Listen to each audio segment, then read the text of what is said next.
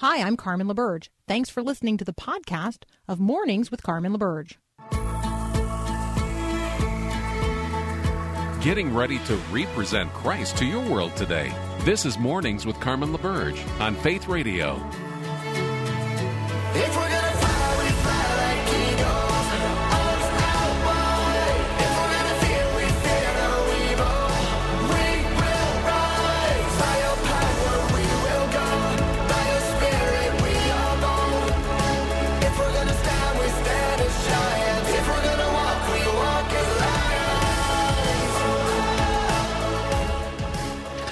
Right, if you li- if you missed um, particularly that last half hour, but if you missed the last hour, uh, you absolutely have to go later today and get the podcast at myfaithradio.com. You will.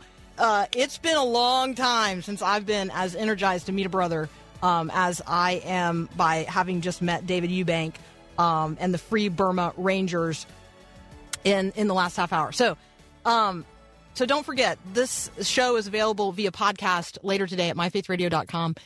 Um, thanks to Paul Perot, who is uh, always working to do all the good. It's all okay. part of We're the gonna. prestidigitation. So I know. I just love it. Thank you, man. So, um, where in the Word are you today? Here's a passage from 1 Corinthians 11, 23 to 29. Um, let me, let me, or I'm going to maybe only read through 26. Okay. So, um, why this? Because I was reminded yesterday in a conversation. Uh, I was reminded about the reality of betrayal, and in um, in the bottom half of this hour, we're actually going to talk with Phil Waldrep about betrayal and his book Beyond Betrayal. How um, the Lord has tenderly shepherded him beyond betrayal in his own life, and he is then offering those principles to the rest of us. Um, and so uh, the, the the conversation yesterday was about betrayal, and my friend and I uh, sort of settled on this reality that, you know, on the night that Jesus was betrayed, on the night that he was betrayed, that's the night he washed their feet. That's the night that we have these incredible discourses of teaching in, um, in the vineyard. That's the night that he institutes the Lord's Supper. On the night he was betrayed, on the night he was betrayed, I just, Uh, somehow that just kind of took me over. So I offer you these verses from 1 Corinthians 11. This is the Apostle Paul saying, For I received from the Lord what I also pass on to you. The Lord Jesus, on the night he was betrayed, took bread.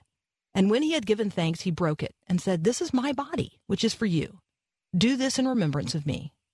And in the same way, after supper, he took the cup, saying, This cup is the new covenant in my blood. Do this whenever you drink it in remembrance of me. For whenever you eat this bread and drink this cup, you proclaim the Lord's death until he comes. Um, this passage starts with an acknowledgement that Jesus is Lord. It also um, includes this just incredible, oh, this incredible truth that all of this happened on the night that he was betrayed. And so, if you're hurting, if you're broken by sin because someone sinned against you, I just think this is a passage that reminds us that we're not alone. Jesus literally knows the pain of betrayal. He was betrayed. And on the night of his betrayal, he radically changed the narrative. Why? Because he wasn't operating with this exclusively temporal worldview where a best friend or a spouse or an employer or an employee can cut you so deeply to the heart that you think you'll never heal. No, he's operating out of um, out of an understanding of God's character and God's redemptive plan, and that there is power beyond betrayal. There is healing on the other side. So, um, in in the in the bottom half of this hour, we are going to talk with Phil Waldrep about his book Beyond Betrayal. But up next, I've got Justin Giboney from the And campaign. He and I are going to talk about um, maybe the maybe the wounds that don't cut quite as deeply, um, but wounds that cut us nonetheless. And those are some of the cutting conversations that are happening in the culture today. Justin and I are going to talk about um, how some of our politics have gotten quite petty. We're also going to talk about um, the challenge that pro-life Democrats are are having within their own party right now, struggling to be heard. Those conversations up next here on Mornings with Carmen. We'll be right back.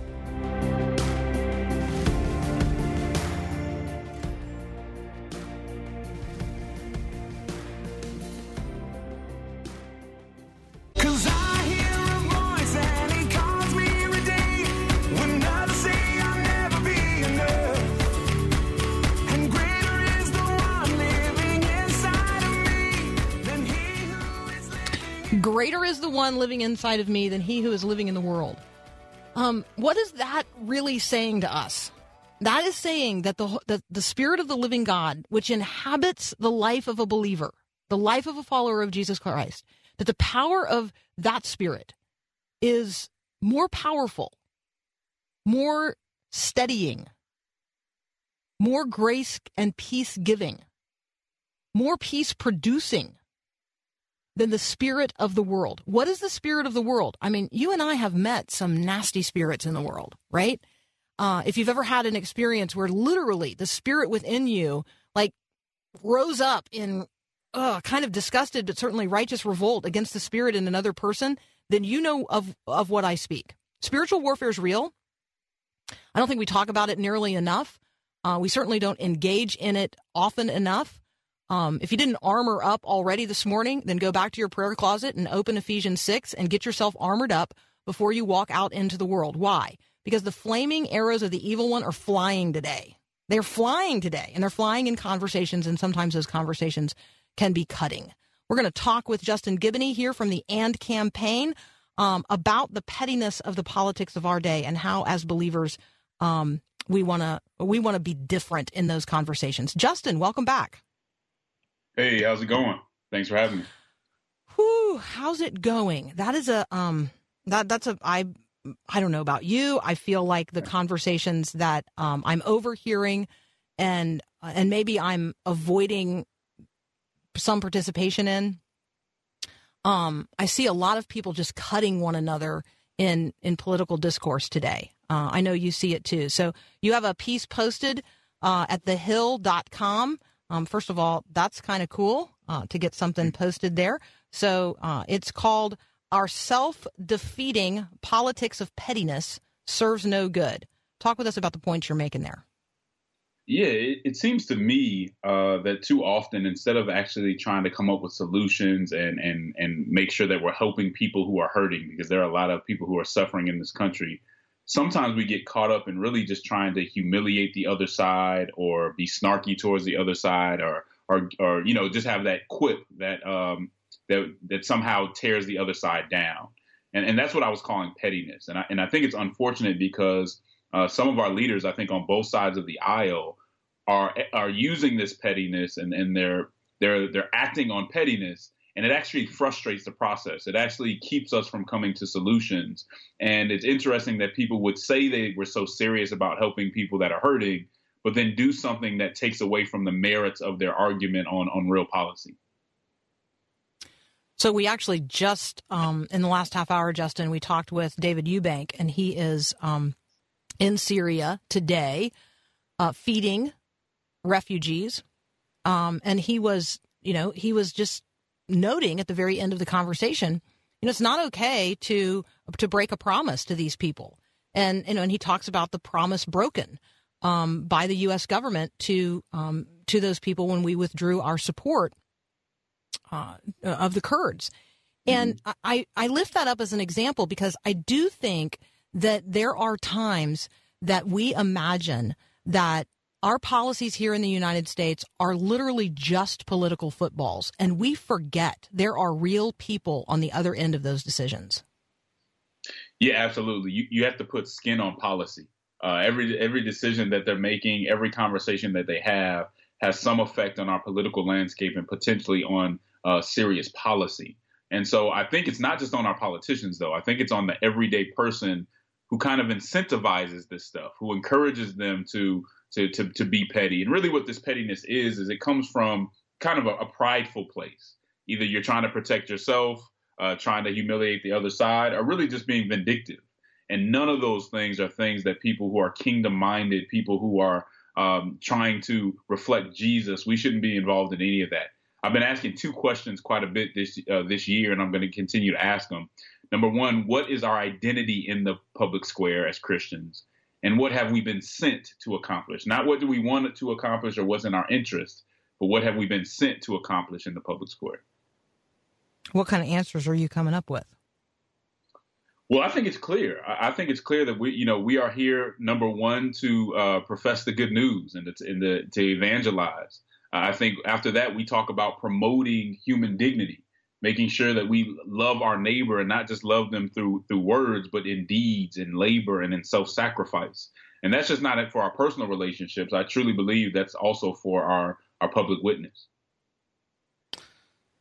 Wow, the gospel in uh, in both spoken word and through love in good deeds. Um, that that sounds like the sent people of God in every generation. I do think that the identity of Christians in the public square today has become um, so I don't know captivated um, or captured. Maybe it's been captured by uh, by political party and mm-hmm. therefore no longer captivated by the gospel, which is really should be the centerpiece of it, is what I hear you saying.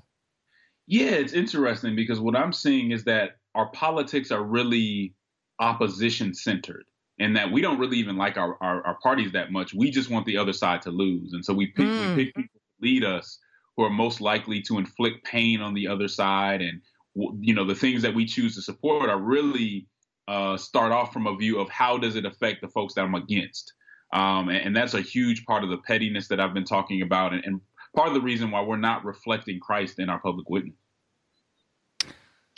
All right, Justin, you and I got to take a quick break. When we come back, um, I just want you to talk about uh, what maybe it feels like right now to be pro life and to be watching, overhearing, um, and, and even participating in uh, conversations on the Democrat side of, of the aisle.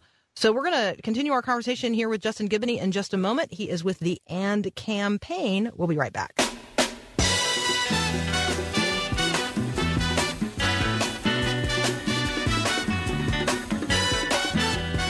Continuing my conversation with Justin Giboney, you can find him on Twitter at Justin E.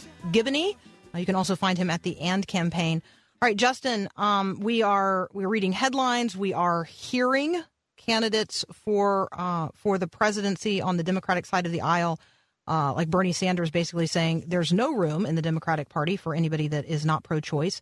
Um, just talk about uh, let's talk at a feelings level, and then um, maybe you can confirm for me something that I think I heard about Amy Klobuchar yesterday. So, um, so let's just talk at a feelings level. Um, you know, what does it feel like right now to be pro-life and to be a Democrat?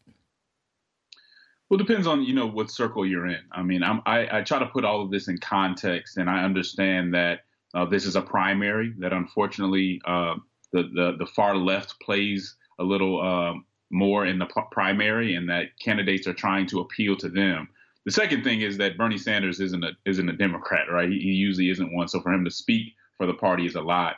But I'm around a lot of Democrats who are pro-life. Uh, I go to church with a lot of Democrats that are pro life and fellowship with a lot of Democrats that are pro life.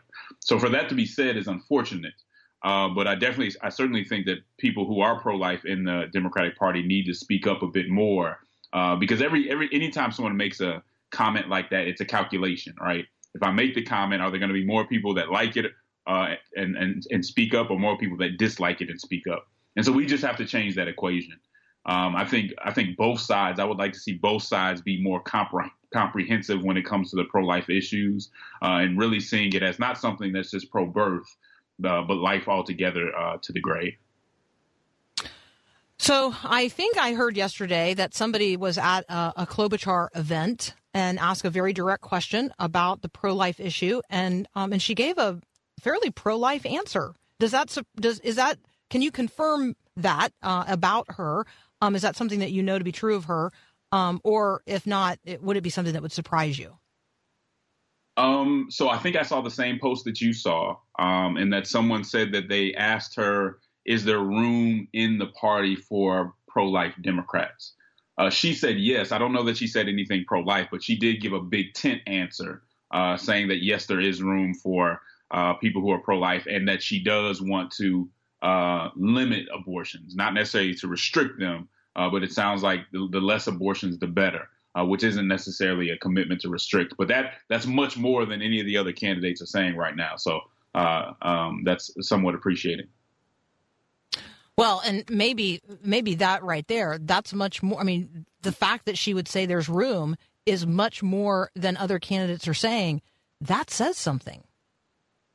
Yeah, I mean, it, it's taking a chance, and I think uh, Klobuchar. I mean, she has her issues too, but in, in that regard, as far as far as being a little more uh, moderate when it comes to certain issues, especially especially social issues. She's reached out a, a little more than the others, and and and again, at the end of the day, the folks who are pro life uh, need to speak out, right? So we, we can blame it on the candidates all day, but if we're not speaking out and we're not changing their calculus, then we're going to end up in this position. And I think that's just part of it. And and I think both sides have things that you have to you have to kind of enforce uh, to the party and to the candidates, or else you know someone else is pushing them to go into another direction, and that's what's happening here.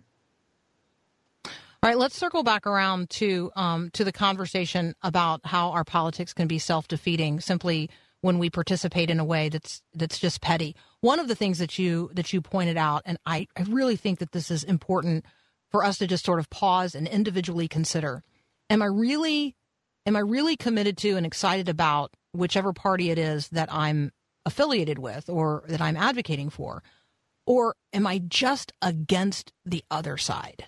And if I'm just against something, that that is kind of an ugly place to be.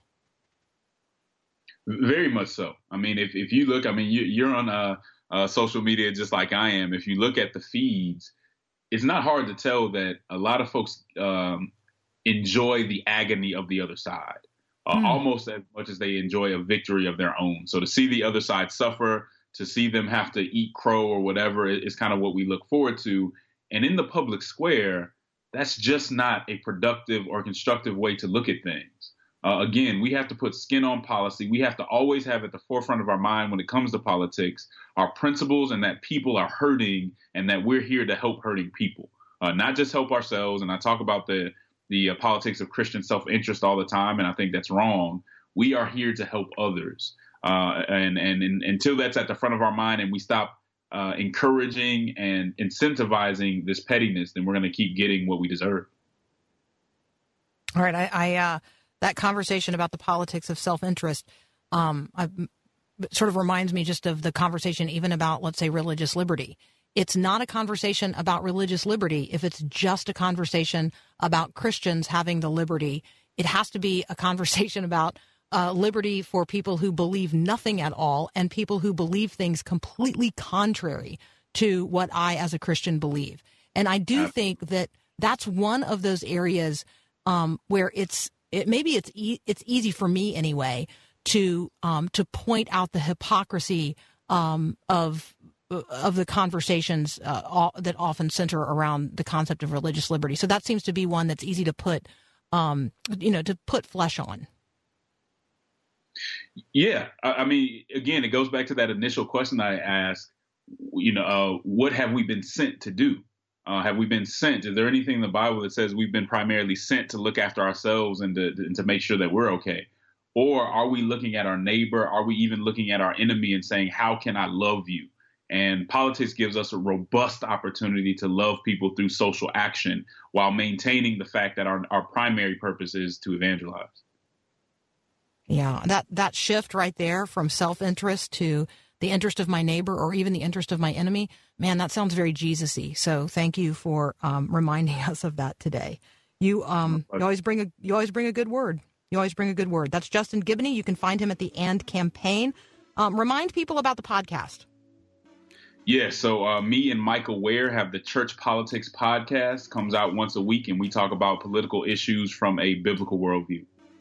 Love it. Thanks, man. All right. We'll talk to you next time. Thanks for having me.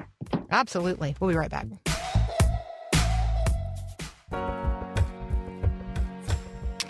So, have you been wounded by betrayal? Are you living today with a wound, wound that's inflicted by someone to whom you were once so close that you knew there was no way they'd ever hurt you? And then they did. If you're living with the wound of betrayal today, um, my next guest knows that pain. His name is Phil Waldrep. He also knows the path out of betrayal, and he's going to be here to share with us uh, his new book, Beyond Betrayal, which is uh, which actually today's the book launch day. So we're going to celebrate with him that the book is now available, but we're going to talk with him about how he and how he got beyond betrayal and how you know, frankly, you can too. We'll be right back.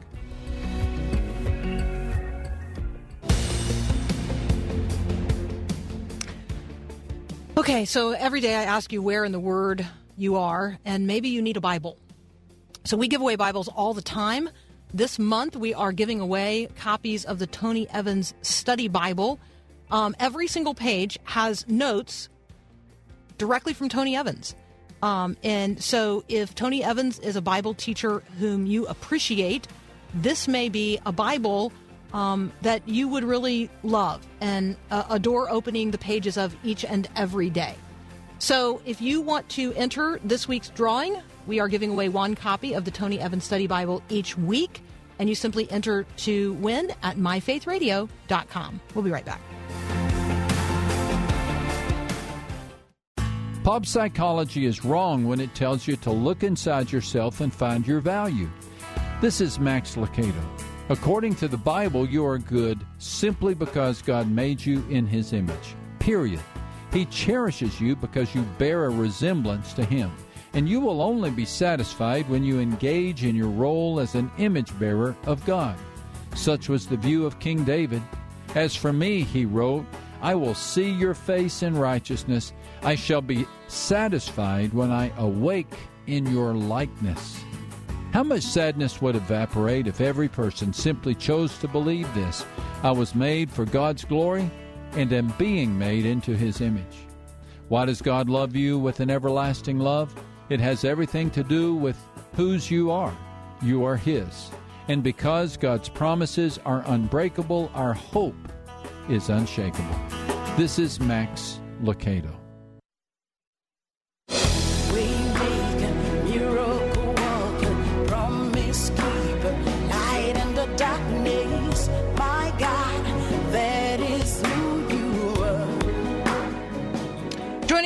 Phil Waldrep. He is, among other things, the author of Beyond Betrayal. Phil, welcome to Mornings with Carmen.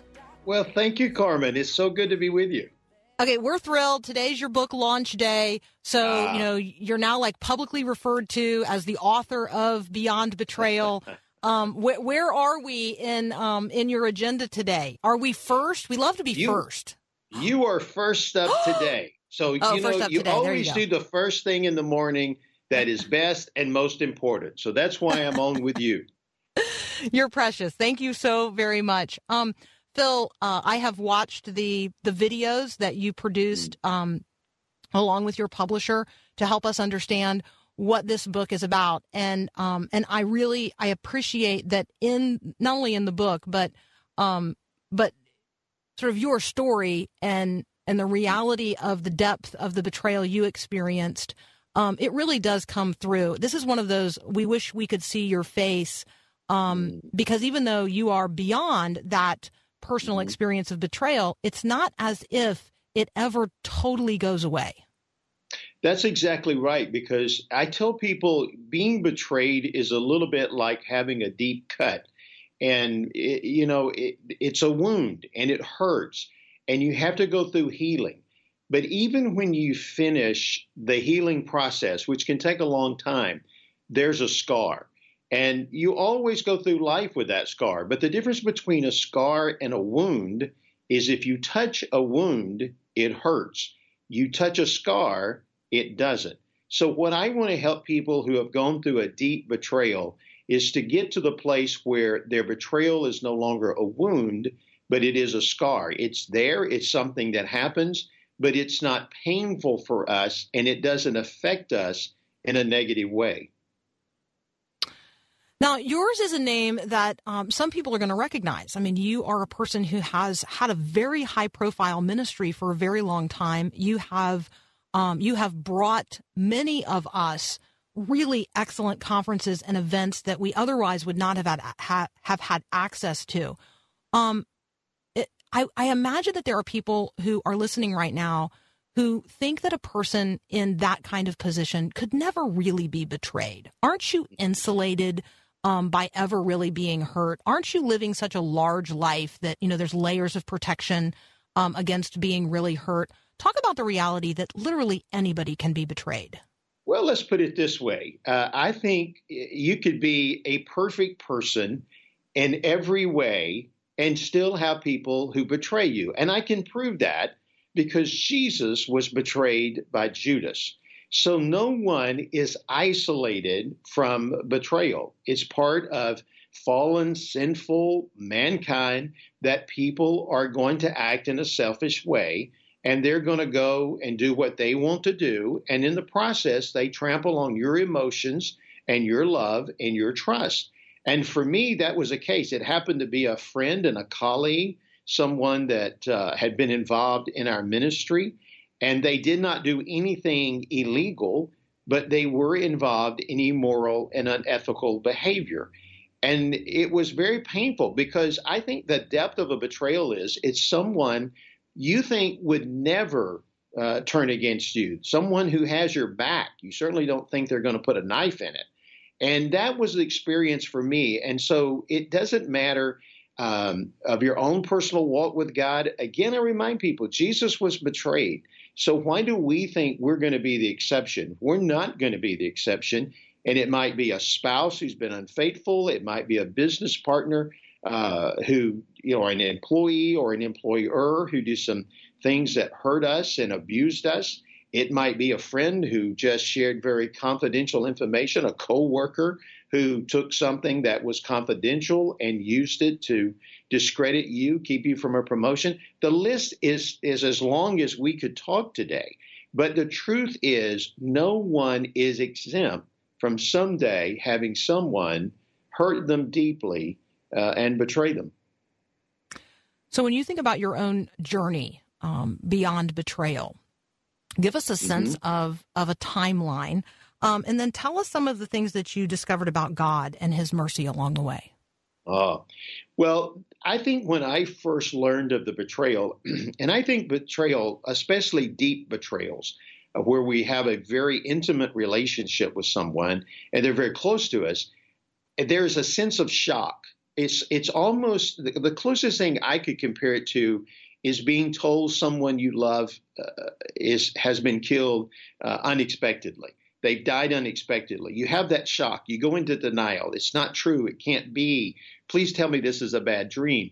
It's the same thing with betrayal. In fact, you initially may tell your people, "Oh, this is just a big misunderstanding, and I, I don't have the correct information." We try to deny it. Then we go through anger and when people have been betrayed, they get angry. Now, they may not express it, some do, but they may not throw things or raise their voice, but they may be angry inwardly. But you do get angry. And if you do not process that anger in a healthy biblical way, you become bitter.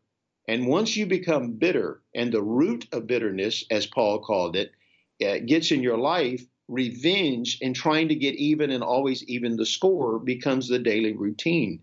For me, I went through all of those stages. Now, unfortunately, I because I was in ministry and you know I was going to do the the spiritual thing and say, hey, you know, uh, I forgive him, I'm over it, and I wasn't. And other people say I can't forgive. But the truth is, I in my mind I wanted to forgive, but I didn't realize how anger and bitterness and feelings of revenge were in my life. And so it took me nearly 20 years to properly process that betrayal. Now, I don't think it should take everybody that long, but I got to be honest, I didn't have a book like Beyond Betrayal that validated what I was feeling and helped me to process it and gave me simple, practical things to do to help me get through that stage that I was going through. So let's take a very brief break. And then when we come back, let's actually dive into the book um, and give people a, a, little foretaste of what's in there because those simple, practical things that you. Um, that you offer these biblical principles mm-hmm. and practical tools, um, I really think they're they're well, they're life restoring, they're life giving, and so we're going to uh, give people a foretaste of that in just a moment. I am talking with Phil Waldrep. The book is Beyond Betrayal, available today from Harvest House Publishers. We'll be right back.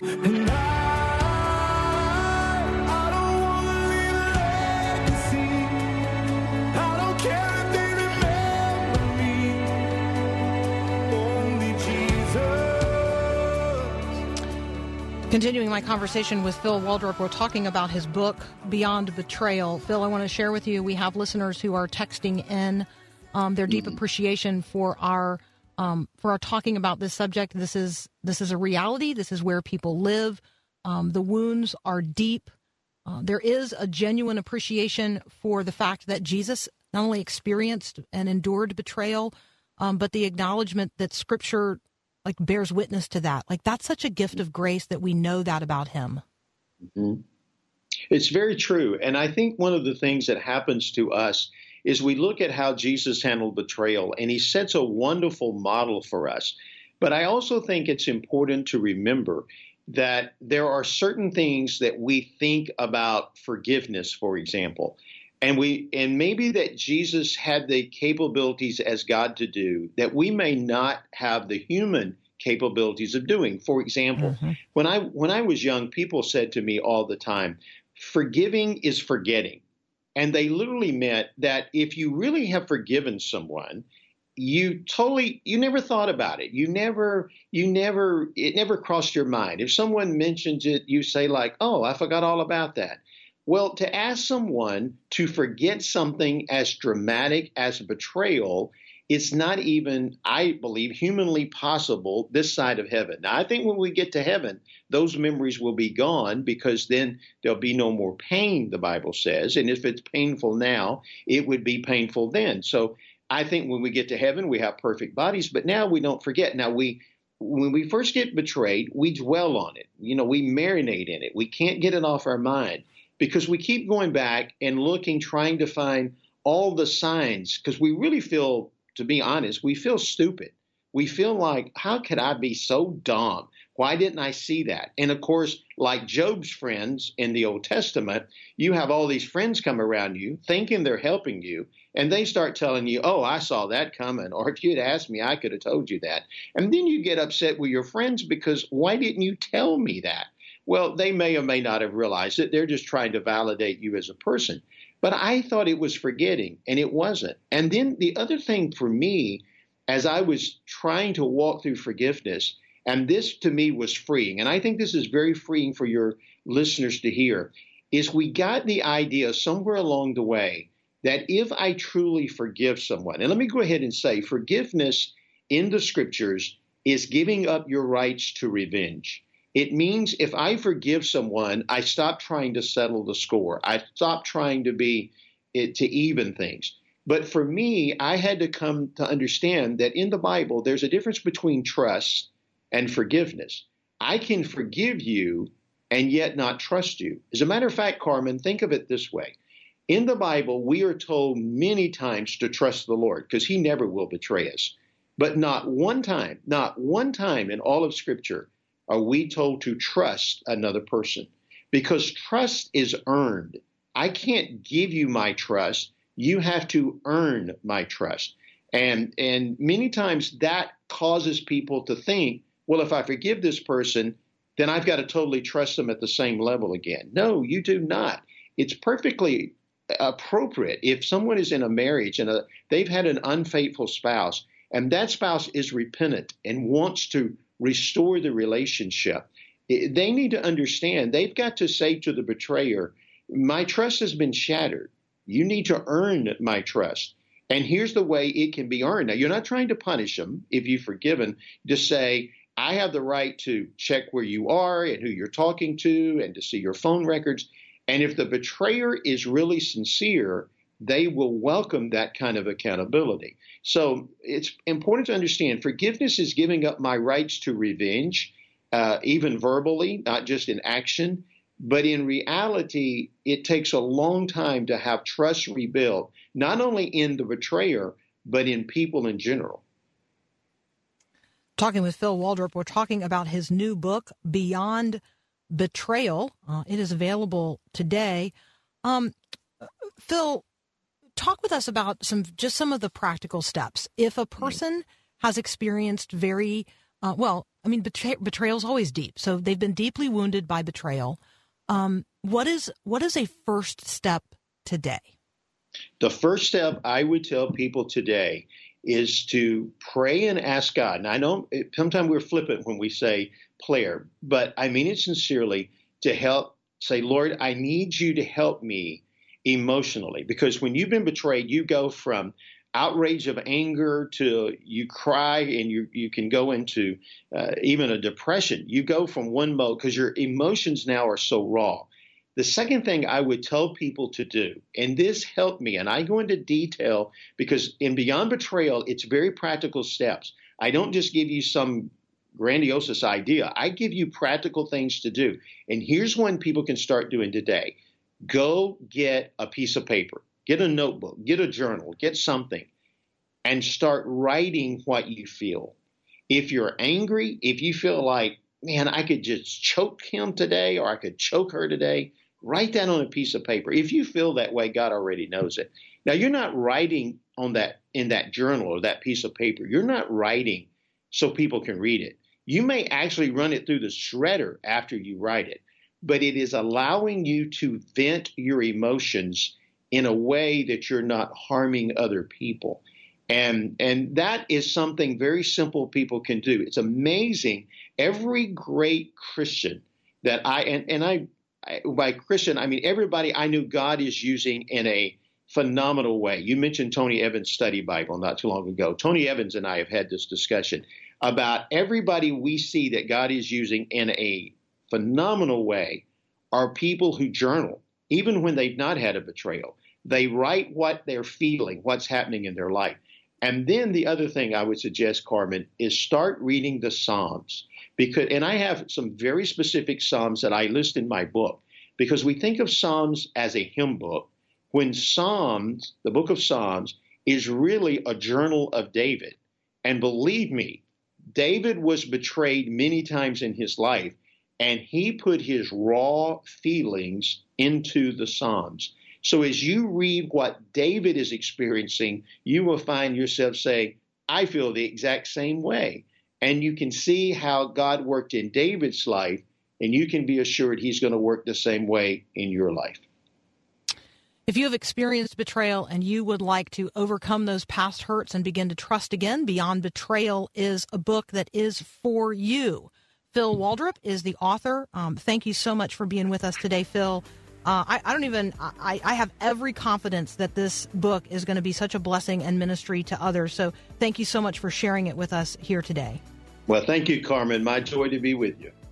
We will uh, we'll touch base with you again. Thanks so much. Sounds All right, good. friends, I gotta I gotta take one last break and then we'll be right back.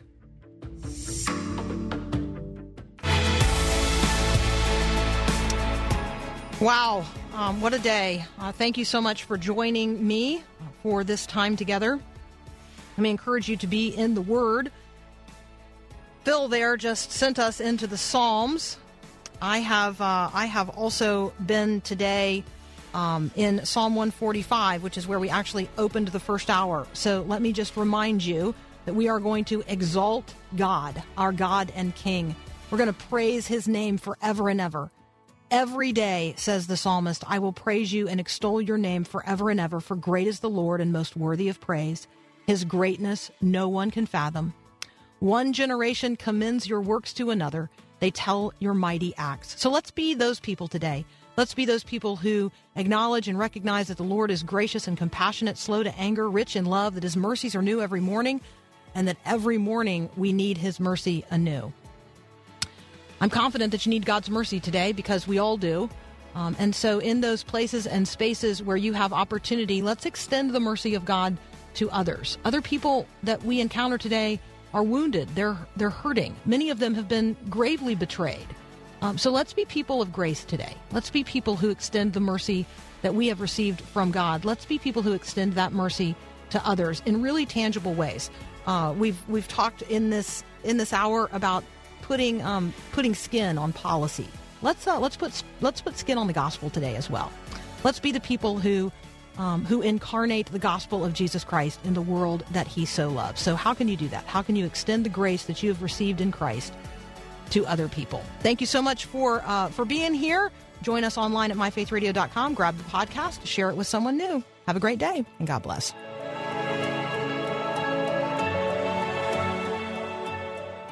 Thanks for listening to this podcast of Mornings with Carmen LaBerge from Faith Radio. If you haven't, you can subscribe to automatically receive the podcast through iTunes or the Google Play Music app. That way, you never miss an episode. It's also available anytime at myfaithradio.com.